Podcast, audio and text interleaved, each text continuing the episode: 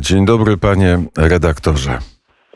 E, witam panie prezesie i witam państwa. No nie wiem jak pan, panie prezesie, ale ja, kiedy proponują mi nowoczesne rozwiązanie starego i prostego problemu, zaraz rozglądam się za bezpiecznym miejscem, gdzie by schować pieniądze.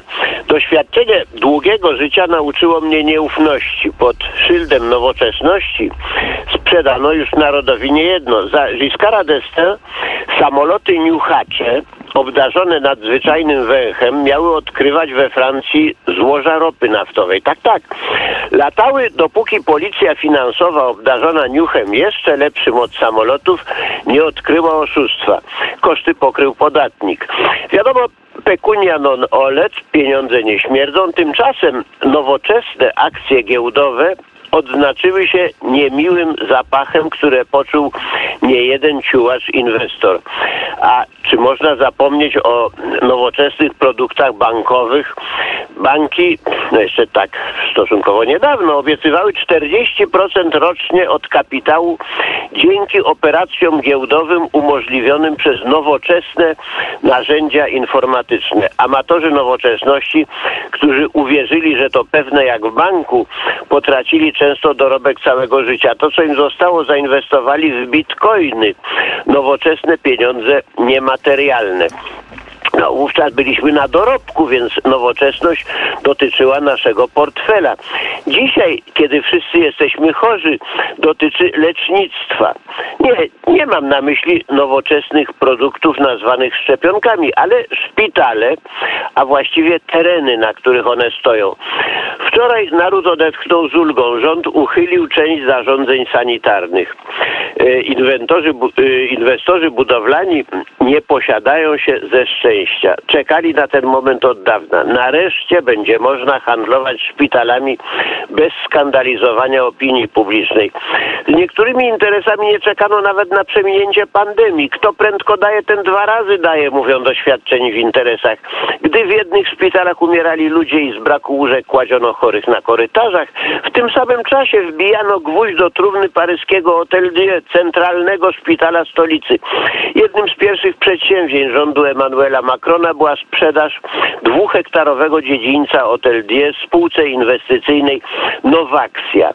Wstępne porozumienie podpisano w kwietniu 2018 roku. Następny akt miał miejsce w poniedziałek 4 października 2021 w obecności Oliwiera Verana, ministra Solidarności i Zdrowia Solidarności i Martina Hirsza, dyrektora naczelnego Szpitali Paryskich, podpisano z panem Joachimem Azanem, właścicielem Nowaxi, definitywny akt sprzedaży.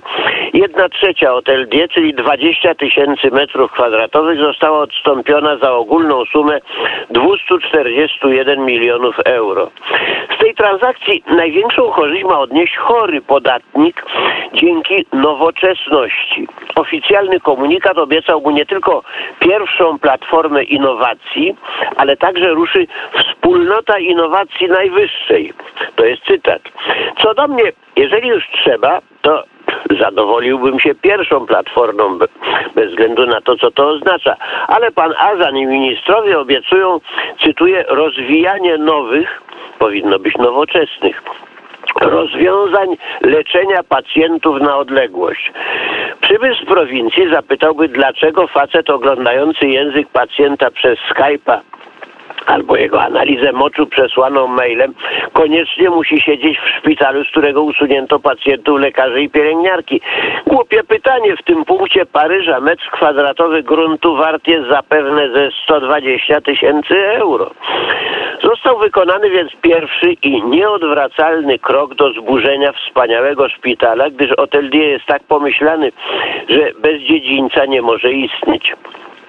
Transakcja odbyła się dyskretnie, bez zwracania uwagi. Pomyśleć tylko 7 hektarów, 70 tysięcy metrów kwadratowych po mniej więcej 120 tysięcy euro za metr kwadratowy w najbliższym otoczeniu katedry Notre Dame. To jest 7 miliardów 400 milionów euro. Interes ciągnął się od lat, zbyt wielki do udźwignięcia przez jedną ekipę rządową. Politycy się więc zmieniają, ale polityka pozostaje ta sama. Coraz więcej Francuzów pragnęłoby ją zmienić przy okazji nadchodzących wyborów. Valery Pécresse jest jeden z najpoważniejszych kandydatów do prezydentury. Fotografuje się na tle sztandaru europejskiego. W przypadku Emmanuela Macrona, obecnego prezydenta Europy, dekoracja jest lepiej usprawiedliwiona. W Polsce błękitną flagę mniej się jakby eksponuje, zwłaszcza od czasu ataków Unii Europejskiej na polskie instytucje konstytucyjne. Ale kiedy w Polsce dyskutuje się zagrożenie rosyjskie, Chodzi naprawdę o problem ogólnoeuropejski, o problem bezpieczeństwa całej Europy. We Francji nie. Sztandar europejski jest coraz bardziej dekoracją wyborów lokalnych i w doniesieniach medialnych zajmuje pośrednie miejsce. W dekoracji pani Pekres gwiaździsty sztandar oznacza raczej zainteresowanie Unią Europejską niż Europą. W tle, ale tylko w tle francuskiej walki wyborczej toczy się dramat ukraiński, dotyczący przecież całej Europy. W przeddzień inwazji rosyjskiej na Ukrainę, zapowiadanej przez prezydenta Bidena na wczoraj, wartość złota na giełdzie paryskiej spadła o 2%.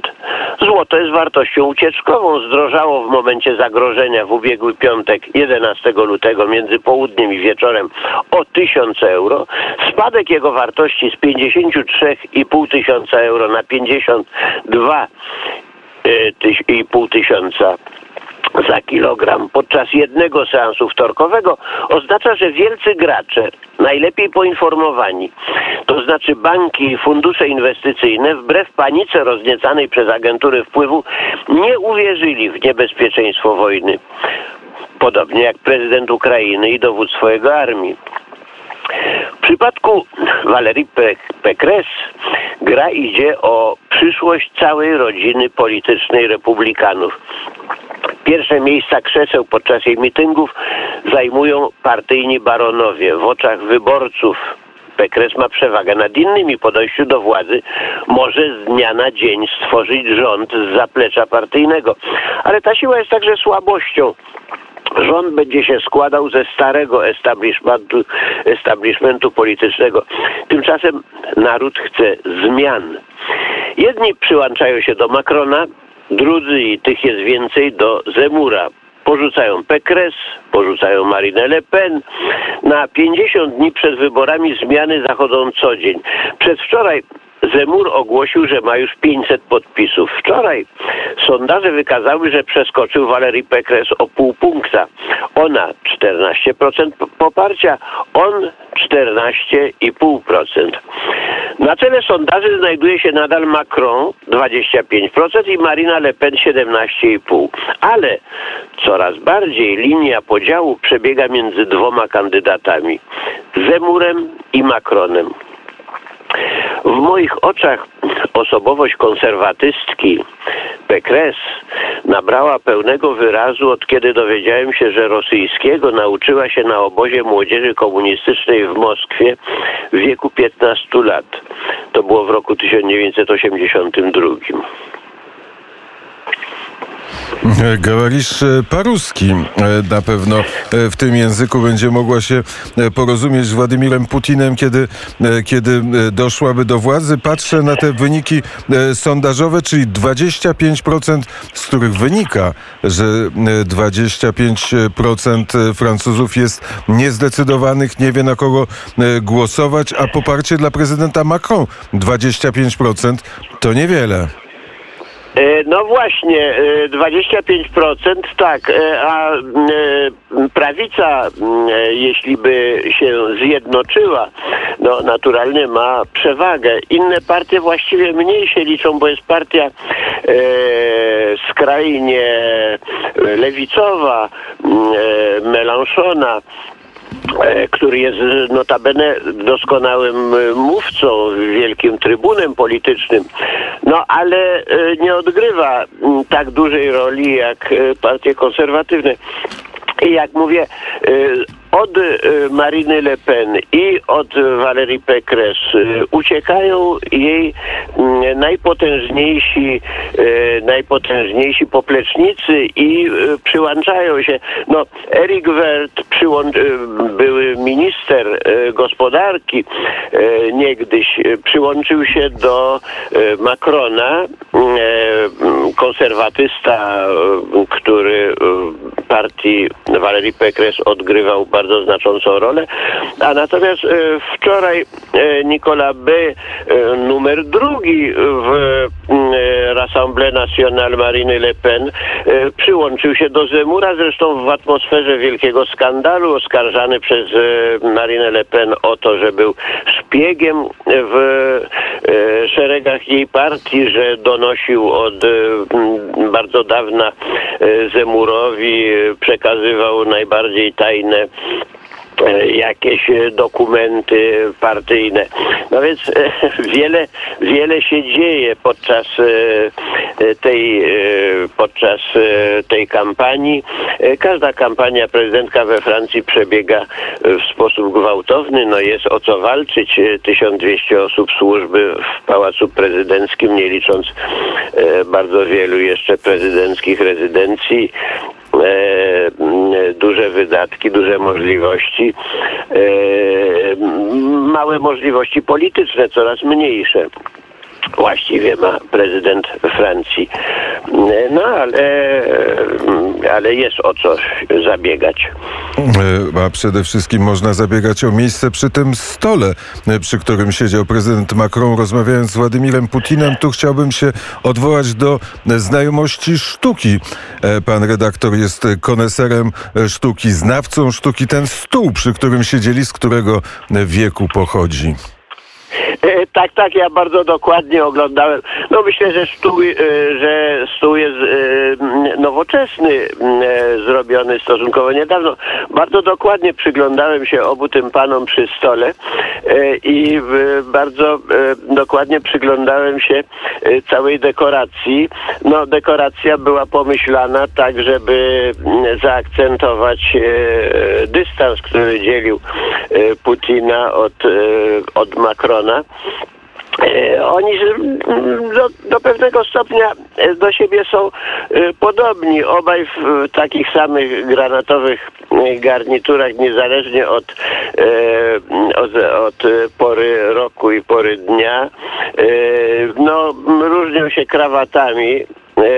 Putin ma krawat taki w drobne punkciki błękitne, zawiązany na trójkącik i myślę, że ten trójkącik jest tak regularny, że to jest krawat na gumce, że on po prostu wkłada go i strzela gumką i już jest gotowy do przyjęcia.